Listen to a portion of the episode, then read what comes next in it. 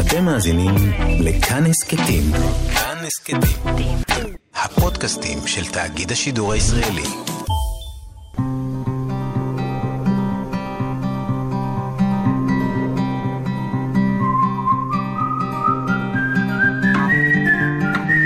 אחת פלוס חמש. אורחים וספרים עם ענת שרון בלייס. אמא שלי לימדה אותי לקרוא בתוך עיתון על המשמר. היא הראתה לי את האותיות ואמרה לי, ואני אומרת את זה הרבה פעמים לאנשים צעירים, תקראו את האותיות ותדעו את המילים. ככה היא אמרה לי, וזה באמת עובד, השיטה הזאת. זה, זה עובד מצוין. בקריאה יש משהו שהוא אה, מחייב אותך למחשבה ואולי גם לרגשות, אבל לא לאינטראקציה אמיתית. ואני חושבת אה, שהספרות הייתה בסך הכל, ואולי עודנה, סוג יותר אה, מיוחס של אסקפיזם, אבל גם היא בסך הכל אסקפיזם. שלום לכם, מאזינות ומאזיני כאן תרבות. אורחת באולפן עם חמישה ספרים אהובים, והיום נמצאת איתי עלית קרפ. שלום עלית. שלום, אני שמחה מאוד להיות כאן. שזה עין, למד, יוד, תף, עלית, ולא אלית, כמו הבית חרושת שגדלתי לידו. סיבה מסוימת? בוודאי. Uh, הבת הראשונה של עין שמר נקראה עלית, ואנחנו נקראנו על שמה.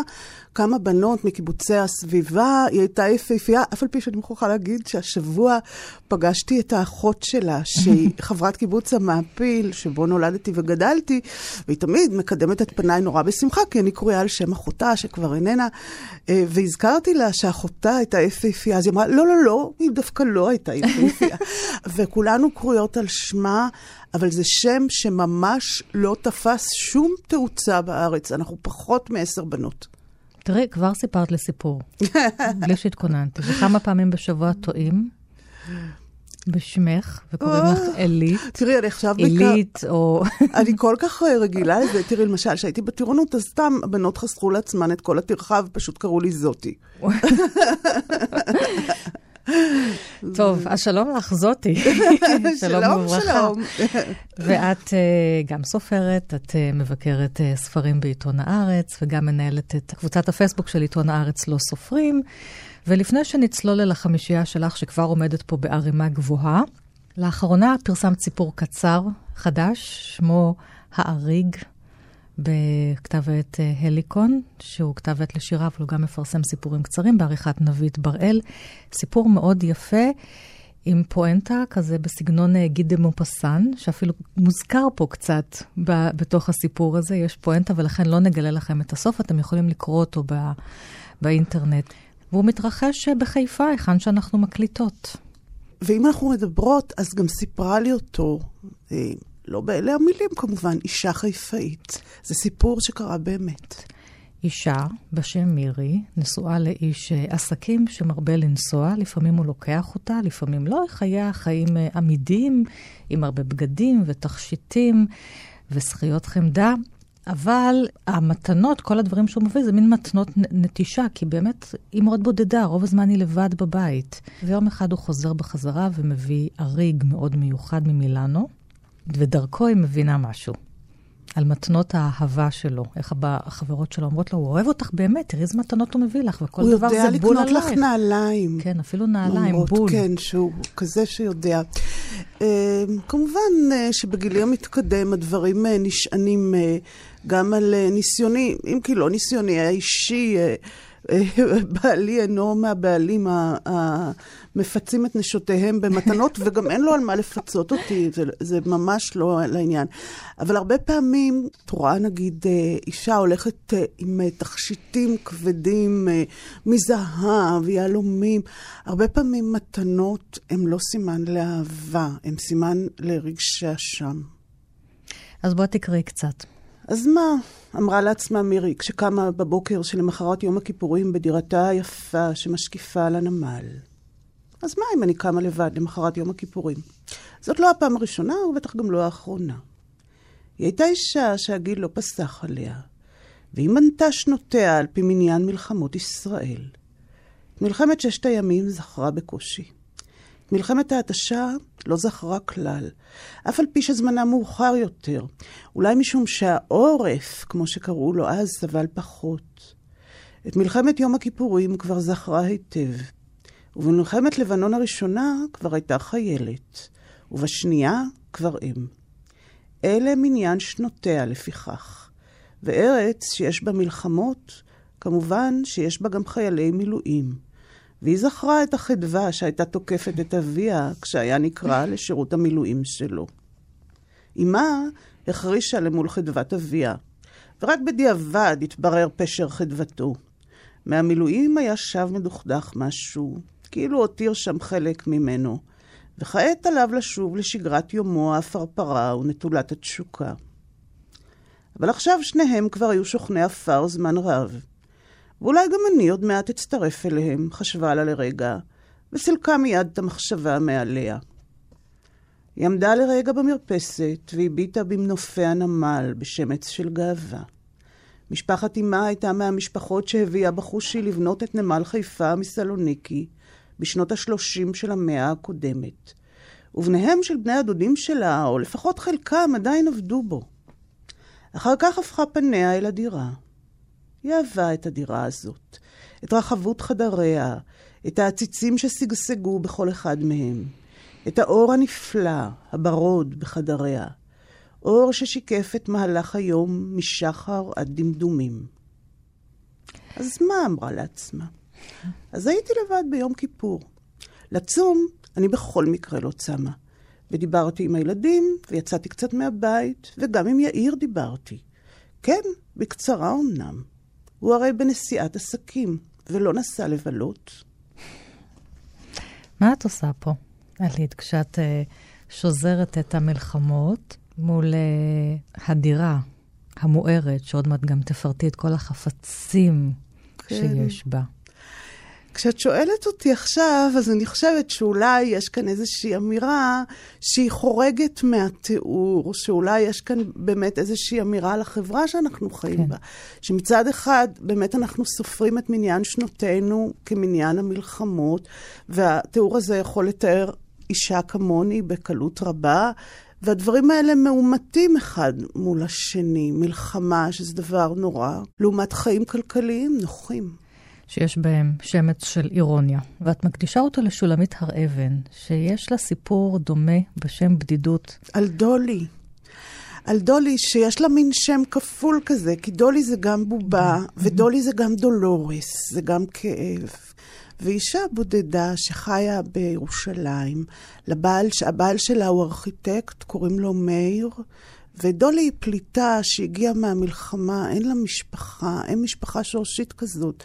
והיא מתהלכת בזהירות ובעדינות מול קודש הקודשים הזה, שנחשב המשפחה הירושלמית השורשית, כן. שאין לה מה להביא אליה, היא נאספה אליה כמו יתומה, כמו נטושה, וכל מה שנותנים לה, וכאן זה גם עניין המתנות, ניתן לה בתור איזה חסד, ולא בזכות.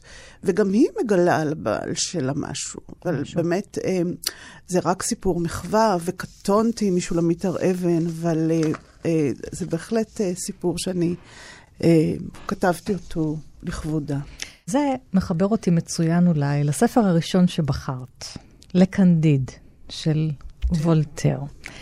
כי גם הוא מתעורר לו בבוקר באיזה ארמון בגן עדן מלא זכיות חמדה, כמו הגיבורה שלך מירי, יש לו המון המון דברים מסביבו, ומורה בשם פנגלוס, שמלמד אותו שאלוהים ברא את העולם לטוב, הכל לטובה, אלא שיום אחד הוא מנשק את הנסיכה.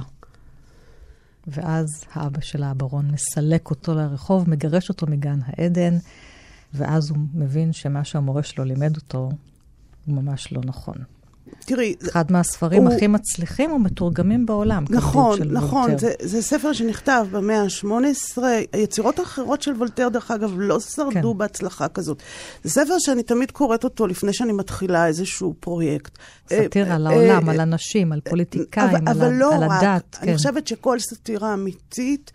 היא, היא עוצרת בחובה גם איזשהו אה, גרעין של תמימות, של התפכחות מתמימות. ובגלל זה הם קוראים לספר הזה קנדיד, שמשמעות שמו זה האופטימיסט בעצם, התמים. אה, אה, קנדיד בסוף, אחרי שהוא הולך בכל העולם, והוא מגיע לאלדורדו, ואהובתו, קונגונד, נפצעת בצורה כל כך מזעזעת, והיא. כבר לא יפה. ונאנסת, ונפגעת. קורים שם הדברים הנוראים איומים, ב... איומים ביותר. איומים. והוא גם משתמש בטקסטים שלו באמת uh, כדי לתקוף את הכנסייה הקתולית, uh, שהוא היה ממתנגדיה כידוע. כן. בסוף הם מגיעים למין מקום כזה בטורקיה, כן? והם פוגשים שם אדם שאומר להם שמה שהוא עושה זה לאבד את גנו. וזה מציל אותו מן המחסור, מן החטא ומהשעמום.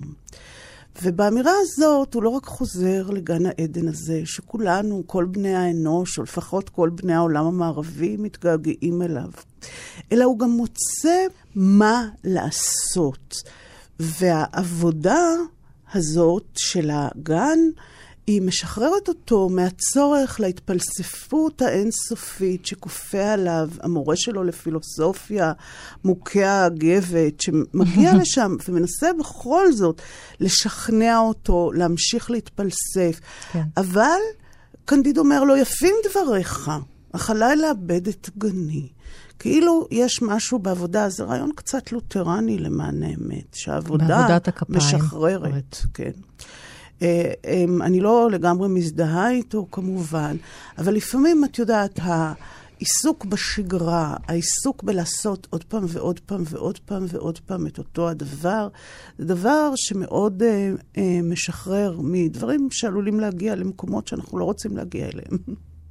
מה את בוחרת לקרוא מן הספר הזה? יש בו עוד כל כך הרבה דברים. הוא גם ביקורת אה, על לייבניץ, נכון? בעצם המורה בוודאי. שלו הוא גילום של הפילוסוף לייבניץ, שאיתו וולטר אה, מתעמת, מתקוטט בספר הזה. אני רוצה לקרוא את הספר, את הסוף של הספר הזה. שבו באמת אה, מגיע פנגלוס, הפילוסוף, ואומר, אה, ומתחיל לברבר, כן? הגדולה, אמר פנגלוס, מסוכנת מאוד, כי הנה למשל, עגלון מלך מואב נרצח על ידי אהוד, אבשלום נתלה בשערותיו ונדקר בשלושה שבטים. המלך, נדב בן ירבעם, נהרג על ידי באש... המלך אלה על ידי זמרי, אחזיה על ידי ההוא, עתליה על ידי יהוידע, יהויכים וחניה וצדקיהו היו עבדים. אני קצת מדלגת. ידוע לי גם כן, אמר קנדיד, כי עלינו לעבוד את גננו. אתה צודק, אמר פנגלוס, כי הלא נאמר על האדם כאשר הונח בגן עדן, ויניחו בגן עדן לעובדה. מכאן שהאדם לא נולד לחיי בטלה. נעבוד בלי התפלספות, אמר מרטן. זוהי הדרך היחידה לשאת את החיים. כל החבורה הקטנה קיבלה את התוכנית הזאת, הראויה לשבח, וכל אחד התחיל לפעול לפי יכולתו. לפעמים היה אומר פנגלוס, היה פנגלוס אומר לקנדיד, כל האירועים כרוכים בעולם זה. Uh, הטוב בעולמות האפשריים, כי על כן, אילו לא גורשת מטירה יפה בבעיטות כבירות באחוריך בגלל האהבה לעלמה קונגונד, אילו לא נפלת בידי האינקוויזיציה, אילו לא עברת את אמריקה ברגל, אילו לא כיבדת את הברון במכת חרב הגונה, לא היית אוכל פה סדרות בריבה ובפיסטוקים. יפים דבריך, אמר קנדיד, אבל עלינו לטפח את גננו. ובאמת, אה, הרבה פעמים אה, אה, כשאנחנו, אה, אה, כשמתחילים אה, בר, בברברת אינסופית, אני אוהבת להגיד את זה, יפים דבריך, עלינו לטפח את גננו. אבל את אומרת לי שאת קוראת בו שוב ושוב לפני כל מיני פרויקטים, ובסופו של דבר הפרויקטים שלך ושלי, הספרותיים, הם גם פרויקטים של, אני לא אקרא לזה ברברת, אבל אנחנו מדברות, אנחנו מתפלספות, אנחנו חושבות, אנחנו... נכון, אבל, ככה אבל פה... טורפות את דעתנו פה, אז. תראי, יכול להיות שזה בגלל שיש לי דעה טובה מדי על עצמי, אני באמת חושבת שהדיבורים, ש... אני לא חושבת ש... אני חושבת שהדיבור הוא מעשה בפני עצמו, אני חושבת שזאת מסורת כן. יהודית עמוקה. שהדיבור כן. הוא אה, מעשה בפני עצמו. אה, ואני לא חושבת שהברברת שלנו, או הדברת שלנו, שלנו בואי כן. נגיד, היא כמו הדברת של פנגלוס, שמדבר במיוחד כדי לשמוע את קולו.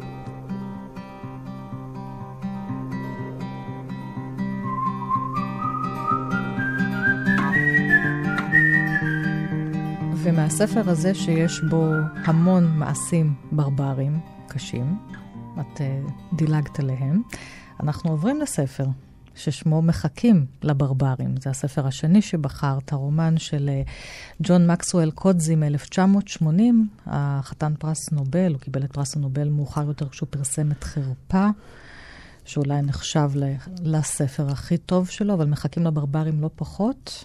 את אומרת, לא, לא, לא, מחכים לא, לברברים. לא, אני חושבת שה, שהנובל של קודסי הוא על מחכים לברברים, ושל להיות מסוגל לכתוב יצירה כזאת, כן. מתוך מאפליית האפרטהייד ב-1980, ולא כמו את הספרות הפוסט-קולוניאלית שלו, כמו כן. חרפה למשל, זה מה שהעניק לו את פרס כן. הנובל, ובצדק. אה, ומה שהוא בעצם אומר לנו, אה, אה, אפרופו... נספר קצת את הסיפור, הוא מסופר מפיו של שופט.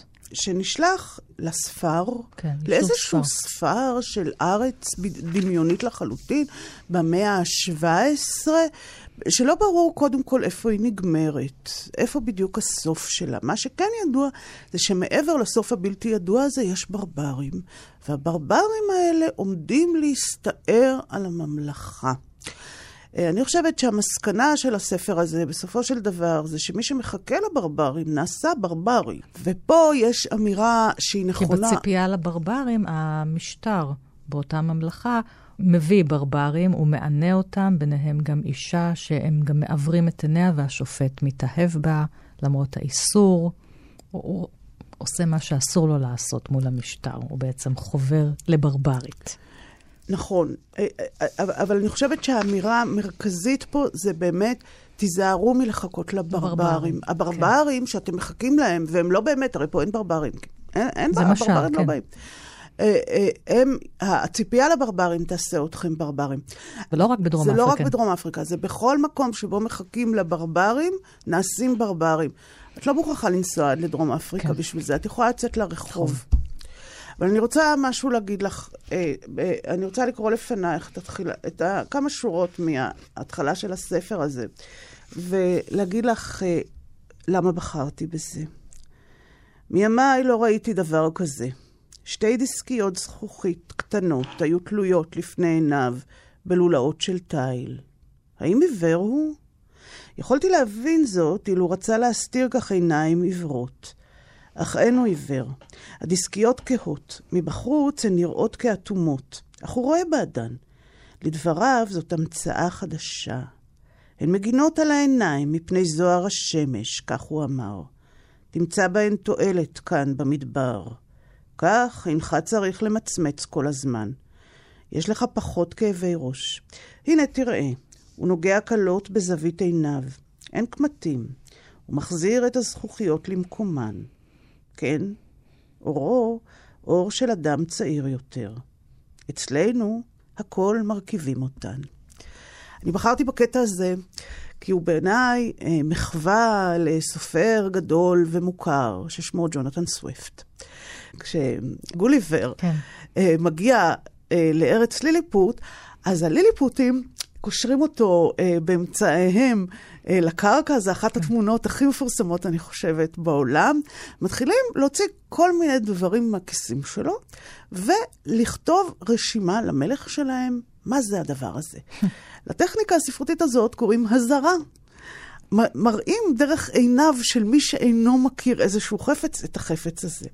אז לדוגמה, הם מוציאים משם חפץ, שהם אומרים שהוא מצד אחד מתכת, ומצד שני מתכת שקופה, הם חושבים שהוא חי, כי גם יש לו רגל שכל הזמן זזה, והוא גם עושה קול, טיק, טיק, טיק, טיק. אבל אחרי שהם קצת דיברו עם הענק הזה, כי הליליפוטית שבפיו דלה מאוד, הם אומרים, הם הבינו שזה האלוהים שלו. ולמה הם הבינו את זה? כי הוא לעולם אינו עושה מעשה בטרם יתייעץ בו. וזה כמובן הדרך של סוויפט, שיום מותו, 30 בנובמבר, זה יום, אני הייתי רוצה שהוא, שהוא יוכרז כיום הסאטירה הבינלאומי, אה, אה, ללעוג על האנגלים ועל מסירותם לסדר היום שלהם ולשעון שלהם ולמה שהם עושים. וכאן קוטזי מראה לנו שהוא קרא את סוויפט, הוא מכיר את הטכניקה הזאת, והוא משתמש בה, וזה יפה בעיניי. אני תמיד אוהבת לראות מה הסופר ואני קראנו. אה, זה גם מה שאני אוהבת לראות, לכן אני מזמינה אתכם פה למשרד הבולשת שלי. ועוד משהו שחשוב להגיד על הספר הזה, ותסכימי איתי, זה שהוא לקח את השם מהשיר של אה, קונסטנטינוס קוואפיס, מחכים לברברים, שתרגם אותו לעברית יורם ברונובסקי. אני אקרא קצת ממנו. למה אנחנו מחכים? למה נאספנו בכיכר? הברברים צריכים לבוא היום. מה פשר חוסר המעש של אספת המחוקקים? למה יושבים המחוקקים בלי לחוקק דבר? כי הברברים צריכים לבוא היום. אני אדלג פה לסוף. למה מתרוקנים פתאום רחובותינו, כיכרותינו, הכל שבים לבתיהם נבוכים עד מאוד. כי ירד הלילה ולא באו הברברים, וכמה אנשים שבאו מאזור הגבול אומרים שאין בכלל ברברים בסביבה. מה יהיה עכשיו עלינו בלי הברברים? האנשים האלה היו איזה פתרון. בדיוק כמו נכון. שאמרת, אנחנו הברברים.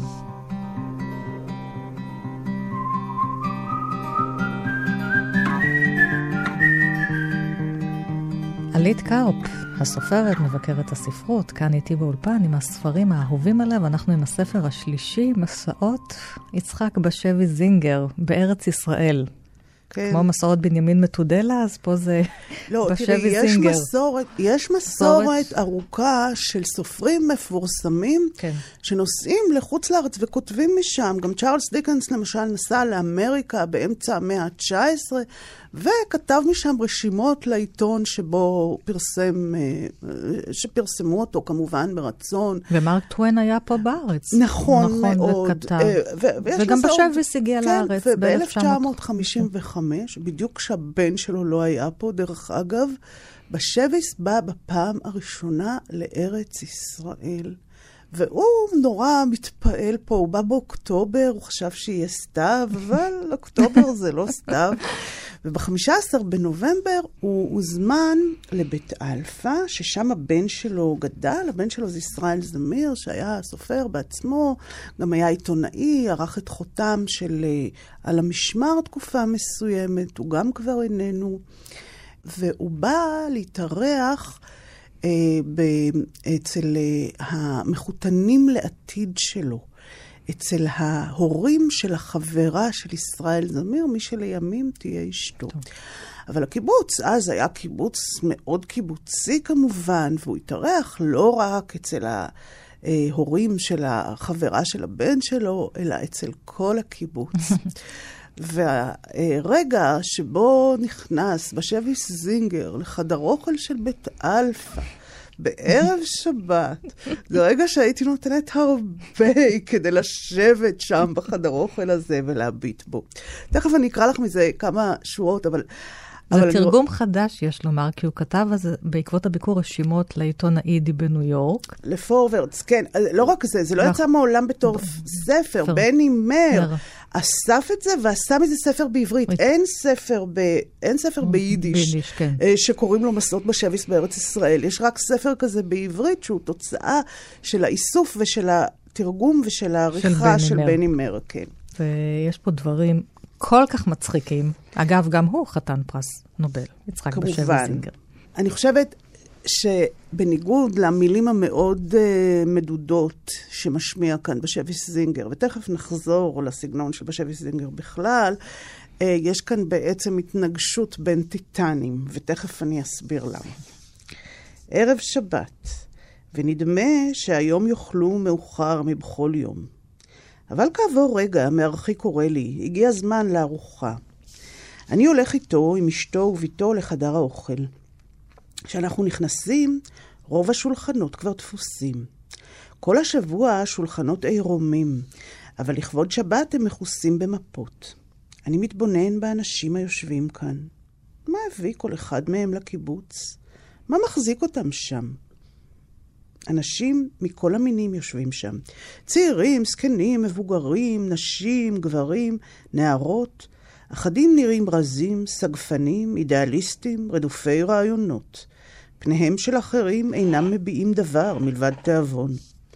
ציבור כזה בדיוק יכול היה להימצא בחדר האוכל של מלון בערי הקצקיל או בלייקווד, אבל שקט כאן יותר מאשר במלון בקצקיל. אחדים אוכלים בשקט ואחרים משוחחים בלי המולה. על פי רוב שומעים עברית. וכאן בעצם זאת התנגשות בין טיטנים. אני גדלתי בקיבוץ של הקיבוץ הארצי, של השומר הצעיר. היה אסור, באיסור חמור, לדבר עם הילדים ביידיש. ביידיש, כן. לא דיברו עם הילדים ביידיש. והיידיש, אה, כתוצאה מכך, במידה רבה מאוד uh, מתה. אני יכולה לספר לך על חמותי המנוחה, סאגה קרפ, שהיו לה מעט פינוקים בחייה, אני מוכרחה להגיד, היא גם הייתה חברת קיבוץ. אחד הפינוקים שלה היה לדבר עם בעלה, אבא של בעלי, אה, בבוקר שבת ביידיש. כל יתר הימים היא דיברה בעברית, בעברית שבורה, בעברית רצוצה, בעברית כזאת ואחרת, אבל בשבת בבוקר היא הייתה מדברת איתו ביידיש. והיידיש הזאת, מכיוון שהם באו משני מחוזות לגמרי אחרים בפולין, רוב הזמן היא הייתה נוזפת בו על היידיש הבלתי אפשרית שהוא מדבר, שאיך אפשר בכלל להבין אותו, שלא ככה אומרים, שאומרים ככה ולא אומרים אחרת וכן הלאה וכן הלאה. אבל הסופר הגדול והידוע, בשבי זינגר, הוא כבר סופר מאוד ידוע ב-1955. כן. נכנס למעוז הציוני, הצברי, קיבוץ בית אלפא, הקיבוץ הראשון מכל קיבוצי הקיבוץ הארצי. ו...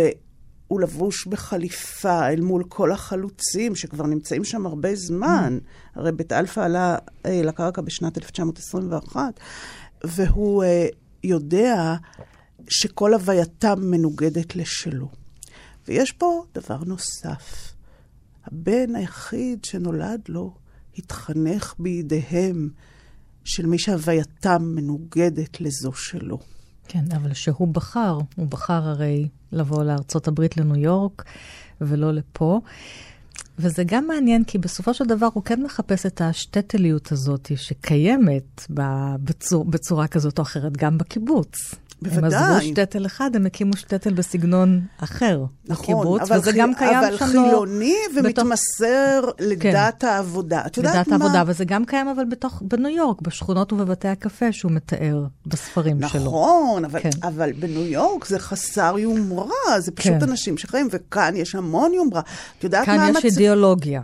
הוא אומר, והוא, והוא אומר את זה גם בכתיבה שלו, אני אספר לכם את הסיפור המעניין של האנשים שאתם לא מצפים לשמוע מהם כלום. הם סתם אנשים שהולכים ברחוב, הם האנשים שמעניינים אותי. אני לא אספר לכם על אדיפוס המלך, כן. ואני לא אספר לכם על החלוצים. אני אספר לכם על האנשים האלה שבאו uh, בספינות חבוטות לאמריקה. כן. אבל יש לו פה גם דברים שכשקוראים אותם היום, הם כל כך מצחיקים. זה עבור משרד התחבורה, בבקשה. בתל אביב לא מבזבזים עשירית מהזמן שמתבזבז בניו יורק על נסיעה לעבודה או לחברים. כי הכבישים פנויים והכול קרוב. אה, שכר הדירה. שכר הדירה בישראל נמוך מאוד. רבים משלמים לא יותר מחמישה דולר, ואפשר לקנות דירה שהמ, שהממשלה עוד עוזרת, עוזרת ברכישתה ב-4,000 דולר. זה דברים ש... את קוראת אותם היום ואת כל כך כל כך uh, צוחקת, אבל יש פה גם גזענות בספר הזה. כן. יש בישראל בעיה אחת, כותב בספר, הערבים, זה אחרי ביקור ביפו. אה, נכון, הערבים אה, נראים לו אה, אנשים אה, שלא מתאימים למקום הזה, שהם אה, חיים במקומות צפופים ומלוכלכים, ו... אבל בשבי זינגר הוא, מהבחינה הזאת, הוא כותב... שהוא כותב קולוניאליסטי שבא כן. לפרובינציה, כמו כן, כל זה... אחד אחר. והוא באמת מכיל את, ה, את הרגשות שלו ואת המחשבות שלו על תושבי המקום. את רואה את זה במה שהוא חושב על תל אביב ועל רחובותיה, מה שהוא חושב על הערבים שחיים פה כבר אלפי שנים, והוא לא מבין איך הם קשורים לפה בכלל. זה בגלל שהוא לא קשור לכאן. אחת פלוס חמש, אורחים וספרים עם ענת שרון בלייס. ועלית, הספר הבא, המאהב. מאהב דיברנו על איך ערבים. איך ערבים קשורים לפה. כן. כן, המאהב של א' ב' יהושע, הספר שבנוי כמונולוגים של כל הגיבורים כן. שלו. שומון. כל אחד מספר את הקטע שלו כן. על איזושהי מציאות. זה ספר שקר... שקודם שאלת אותי, מתי קראת את מחכים לברברים? ואמרתי לך שלא כל כך מזמן, אבל את המאהב קראתי מאוד מזמן, ממש כנערה, והוא הדהים אותי אה, באירוטיקה שלו, בתיאור של הגיבורה, דפי. שאני חושבת שעל פי גילה היא פחות או יותר בת גילי, הדאפי הזאתי. הבת של אדם ואסיה. כן. הספר שנכתב אחרי מלחמת יום הכיפורים, כן. ושהדאפי הזאת היא בעיניי לא רק אה, נערה שהרגשתי קרובה אליה, אלא היא גם בדיעבד נראתה בעיניי מייצגת איזושהי אופטימיות ואיזשהו רצון אה, לחיים ול... והשתוקקות לחיים, אה, שא' ב' יהושע נורא, תיאור אותם מאוד מאוד יפה, ונדמה לי שהרעיונות האלה, הרגשות האלה, הם כבר נעדרים אה, לא רק מהכתיבה של אה, א' ב' יהושע, אלא בכלל מהספרות העברית בימינו. ועכשיו, כשיצאה הבת היחידה, הנובלה שלו, אה, שגם במרכזה אישה צעירה, כן, אז צעירה. היא ממש תמונת ראי, לא ראי, אלא נגטיב לדאפי הזאת. הדאפי הזאת שכולה אור ושמש והליכה לים והשתוקקות כן. לחיים, היא הפכה ל... וגם הרומן האסור, עם נעים. ברור, זה כן. חלק, זה חלק חוצה את כל לחיים. הגבולות, היא כן. חוצה את כל הגבולות, כן. כמובן. היא בדיוק הפוכה היא מהגיבורה. הפוכה מה, מהגיבורה, של, אה, אה, מהגיבורה שלו ב, אה, בבת היחידה, ששם יש בת יחידה באמת של זוג הורים, אה, שהאבא הולך למות והאימא היא גיורת, וכל ההוויה החשוכה הזאת של צפון איטליה. וונציה כמובן, ש, שהיא, שהיא כמעט אה, קלישאה בזה שהיא תפאורה תמיד לאיזשהו דקדנס בספרות. אבל אני, בלב שלי, נשארתי דאפי, את יודעת, אה, אני הנערה הזאת, אפילו ששתינו כבר לא צעירות. והמאהב גם מתרחש בחיפה. ובירושלים. יש כאן את גבריאל, המאהב של אסיה, שנעלם, ואדם, הבעל, במין מעשה לא ברור, כן, הולך לחפש אותו, כי הוא רואה שאשתו מתפוררת. וכל גלריית הדמויות אה, נפרסת פה, וישראל של תוך כדי מלחמת יום הכיפורים ואחרי יום הכיפורים.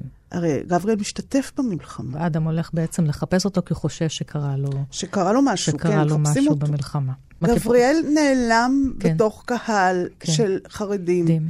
וכשאדם בא לקחת אותו, הוא רואה, הם צובעים על המכונית שלו, זה כן. אחד המשפטים שאני נורא אוהבת בספרות. ו- ואדם יוצא ואומר להם, תן לי, תנו לי לעבור, אני אדם חופשי. אז הרב שלהם אומר, אם אדוני רוצה לעבור, שיעבור, אבל שלא יאמר שיש אדם חופשי בעולם הזה. תראי, אני חושבת שזה שאדם הולך לחפש את אה, גבריאל אה, אה, ולהשיב אותו אל אסיה, זה מעשה שאנחנו יכולים לפרש אותו ככורח, ככורח החיים. הוא מבין שיש דברים שהוא צריך לסבול אותם והוא לא אוהב אותם, וזה מחיר החיים. כן. ובמובן זה, גם ביצירה הזאת של א' ב' יהושע, ואולי יותר מאשר ביצירות אחרות, אולי ביצירות המוקדמות שלו יותר, אנחנו רואים את זה. יש כאן איזושהי אמירה על, תושב, על יושביה של הארץ הזאת, שצריכים לסבול אחד את השני, כי זה מחיר החיים. יש פה אמירות, ואני רוצה לקרוא לך, את יודעת שאני נורא כן. אוהבת ארס פואטיקה בתוך כן. אה, ספרות, נכון? אז תראי, למשל, אה, דפי, בכל ההשתוללויות שלה, שהיא לא הולכת לבית ספר, שהיא הולכת לים במקום ללכת לבית ספר, משגעת את המורים, משגעת את ההורים. פתאום היא פוגשת מישהו, תשמעי את מי. ונתקפת אי מנוחה, גם איזה תחביר נהדר, ונתקפת אי מנוחה, כאילו, ככה מתחילים, תראה, ככה מתחילים משפט, במין משפט.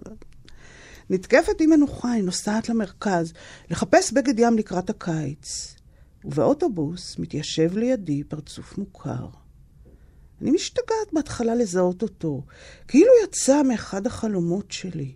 איש ענק, ראשו מגודל פרע, בן ארבעים אולי, מלחך בתאווה עיתון ערב.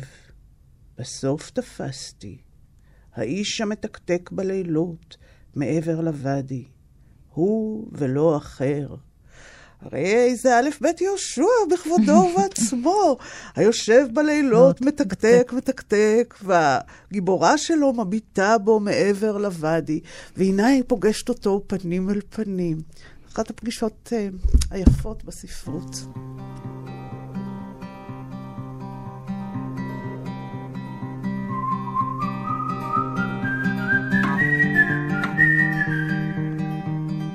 בשבילי הקריאה הייתה מפלט מהרבה מאוד דברים. אני לא הייתי ילדה שכל כך אהבה לשחק, והיום יש כל מיני מחקרים על זה שילדים שלא משחקים, הם, משת... הם מתקשים אחר כך אה, לאמץ את כללי ההתנהגות בחברה, כן? שקשה, שהמשחק זה כמו אצל חתלתולים, mm-hmm. שככה הם לומדים להיות חתולים. אה, אז גם אצל בני אדם, המשחק מלמד אותם למצוא את מקומם הנכון בחברה. ואת יודעת, אה, בקריאה יש משהו שהוא אה, מחייב אותך למחשבה, ואולי גם לרגשות, אבל לא לאינטראקציה אמיתית. ואני חושבת שהיום, אולי אפילו לאסקפיזם, כן? אה, אני חושבת שהמחליף הגדול כמובן אה, של הקריאה היום זה הטלפון על נגזרותיו השונות. אה, יואב כץ, הסופר והמתרגם, כתב לפני כמה זמן, אחרי שהוא חזר מניו יורק, שמרכז העולם זה לא ניו יורק, כמו שאנחנו חושבים, אלא זה מה שנמצא בכף ידה של ביתו, הטלפון. כן. שם זה מרכז העולם, של התרבות, של, של כל מה שקורה. אני חושבת uh, שהספרות הייתה בסך הכל, uh, ואולי עודנה, uh, סוג יותר מיוחס של אסקפיזם, אבל גם היא בסך הכל אסקפיזם. וזה לוקח אותנו לספר האחרון שבחרת, סיפור על אהבה וחושך של עמוס עוז. הקטע שאני קוראת לך עכשיו, שני הקטעים שאקרא לך הם מש, מסוף הספר. בהתחלה אני אקרא לך את הקטע שבו הוא מספר אה, על ממש כמה ימים לפני מות אמו. והוא מספר שהם הלכו לבניין טרסנטה, ששם אה, נמצאו בזמנו חלק אה, מהכיתות אה, והמעבדות של האוניברסיטה העברית, וגם הספרייה שבה עבד אביו. כשהגענו לבניין טרסנטה, אשר בו שוכנו כמה ממחלקות האוניברסיטה העברית, מאז נחסמה במלחמת העצמאות הדרך אל הקמפוס בהר הצופים, שאלנו היכן היא מחלקת העיתונות, ועלינו במדרגות לקומה השלישית. ביום חורף כמו זה מעדה חנה ממיכאל שלי, באותן מדרגות עצמן, ואולי נקעה קרסול, והסטודנט מיכאל גונן אחז במרפקה ואמר לה פתאום שהמילה קרסול יפה בעיניו. אולי עברנו, אמי ואני, על פני מיכאל וחנה במדרגות ההן, ואפילו לא שמנו לב. שלוש עשרה שנים הפרידו בין יום החורף של אמי ושלי בבניין טרסנטה, לבין החורף שבו התחלתי לכתוב את הספר, מיכאל שלי. את יודעת למה אני אוהבת את זה? כי פה, בעשר שורות האלה, אומר לנו עוז, שהסוד הזה, שבאמצעותו הופכת המציאות לספרות, לא רק שהוא לא יגיד לנו אותו, אולי הוא בעצמו לא יודע אותו. אבל הוא מראה לנו את הקשר בין היצירה הראשונה, הרומן הראשון שלו, זה לא היצירה כן. הראשונה. מיכאל שלי, שהתקבל בהתרגשות רבה, גם מפני שהוא כולו נכתב בגוף ראשון, אישה, ונשמע כל כך אותנטי, ודרך אגב, אם תקראי בו היום, הוא יישמע לך אותנטי באותה מידה. אחד הספרים האהובים עליי ביותר, אם לא עומד בראש האהובים עליו ביותר, וקראתי אותו. גם עליי. אני מאוד אוהבת כן. את הספר הזה. והוא אומר, הנה, הדבר הזה שאתם, שהרבה פעמים הביוגרפים וחוקרי הספרות והמבקרים כן. מנסים לגשש את דמותו של המחבר מבעד לדמות המספר, או. מבעד לדמות הגיבור כפי שהיא מופיעה, אין לכם מה לגשש את זה. כי אתם לא תמצאו את זה, זה גם דבר שהוא משתנה כל הזמן. וגם אני בעצמי, שאני הגיבור והמחבר והמספר, הכל. כן. אני לא יודע איפה זה הדבר הזה. וזה מאוד יפה בעיניי. זה הסוד. בכלל, הסוד הזה, כן. למרות שהיה ברור כבר אז, כי כולם ידעו את הביוגרפיה של עמוס עוז ושפניה אימו התאבדה, אז היה ברור שחנה היא בעצם מין פרפרזה של uh, פניה, אמו, ואחרי שהוא כתב את uh, סיפור על אהבה וחושך, זה כבר היה מעבר לכל ספק. נכון, אבל הסצנה הזאת, כן. הסצנה, שהיא כמעט סצנת הסיום נכון. פה, והיא פותחת את, uh, את מיכאל שלי, שם במדרגות הללו, כן. זו סצנה שאת לא יכולה לשרטט קו ישר כן. בינה לבין האירוע המציאותי כן. שקרה. וגם לא צריך. ואולי גם אותו הוא מדמיין. בוודאי, בוודאי. כן, אבל אני רוצה לקרוא לך קטע נוסף מהספר הזה, שזה באמת הסוף של הספר, ולדעתי אמ, זה אחד הקטעים קורעי הלב שנכתבו אי פעם בספרות, ובוודאי שבספרות העברית. זה ממש השורות האחרונות של הספר. הוא מספר על, על השעות האחרונות בחייה של אמו. וגם על עצמו כ... כבן של האימא הזאת.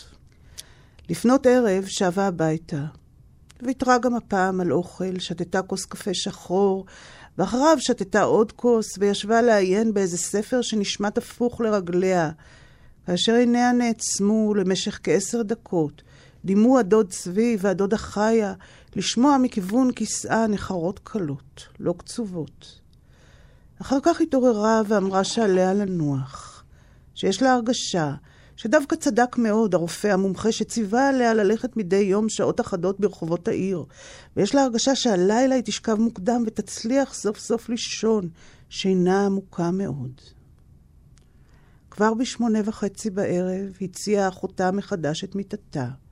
החליפה לה כלי מיטה, ואף הטמינה בקבוק חם מתחת לשמיכת הפוך, כי הלילות היו קרים מאוד, וממש באותה שעה התחדש הגשם בחוץ, והיכה בתריסים בכוח. אמי בחרה לישון הלילה הזה בבגדיה, וכדי להיות בטוחה ששוב לא תתעורר לליל ייסורים במטבח, מזגה לה כוס תה מן התרמוס שהכינה לה אחותה למרשות המיטה, והמתינה שיצטנן מעט. וכאשר הצטנן, בלעה עם התה הזה את תבליות השינה שלה. לא הייתי שם לידה, בחדר ההוא הפונה לחצר האחורית בדירתם של חיה וצבי, באותה שעה. בשמונה וחצי או ברבע לתשע במוצאי השבת ההיא.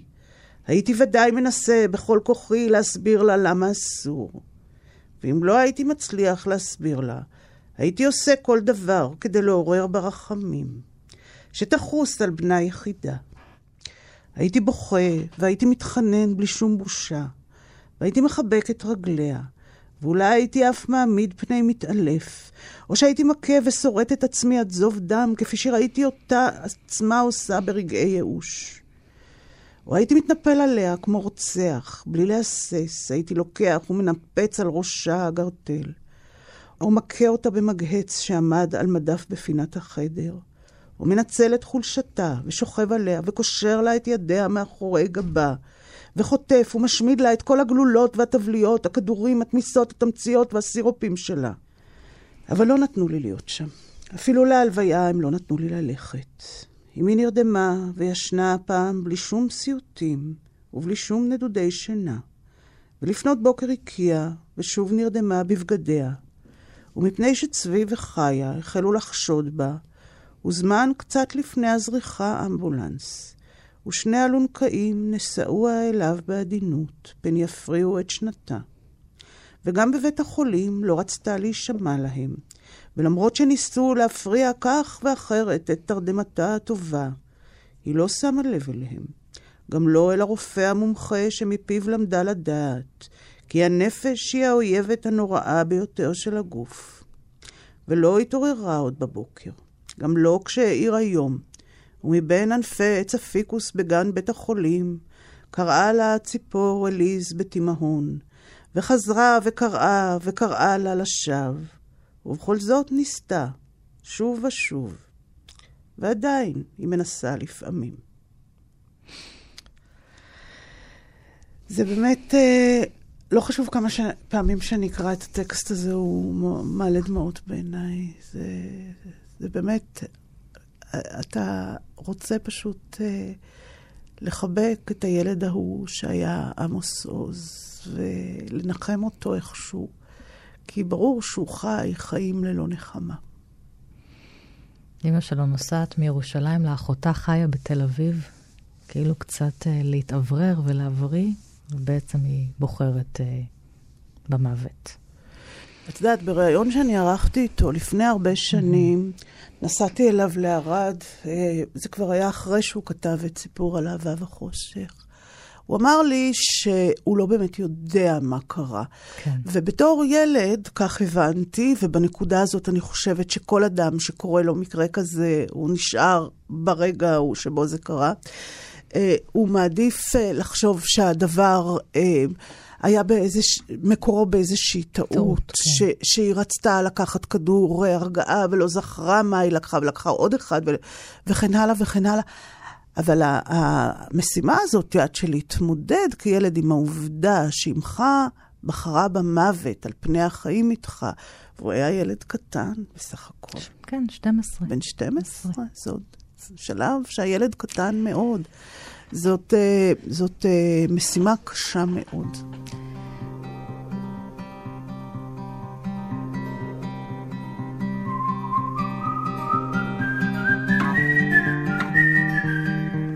ומה שלום הספרות? עלית לסיום התוכנית, מה שלומה? אני חושבת שהספרות, כמו כל אמנות אחרת, זקוקה אה, לזמן של אה, סובלימציה. והפייסבוק מאוד מקצר את הזמן נכון, הזה. לשהות. מישהו... אתה כותב, את כותבת, תני לו, כמו בצק שצריך לטפוח. תניחי את הדף או את ה, מה שכתבת במחשב ותתני לו לשהות. לראות או, אם הוא הופך להיות ספרות או שירה. או, או לפחות תעבוד באופן כן. קבוע, כל הזמן. אדם שהוא כותב כל הזמן חושב, חושב, חושב, כן. חושב, חושב, חושב. וה, והפח של הכותב צריך להיות תמיד מלא. מלא. ו, וכל הדברים האלה. ובאופן כללי, אני רוצה להציע הצעה בעניינים ספרותיים. יש המון סדנות, סדנאות כתיבה היום. אני רוצה לפתוח סדנת מחיקה. כן. תודה רבה, עלית קרפ. מוזמנים, uh, מוזמנים לסדנת המחיקה, שזה עתה הוצאה פה. תודה רבה. הסופרת ומבקרת הספרות, עלית קרפ. אני ענת שרון בלייס, כל תוכניות אחת פלוס חמש תמיד זמינות לכם בעמוד ההסכתים של תאגיד השידור, עוד פרטים בדף הפייסבוק של כאן תרבות. תודה לכם ולהתראות.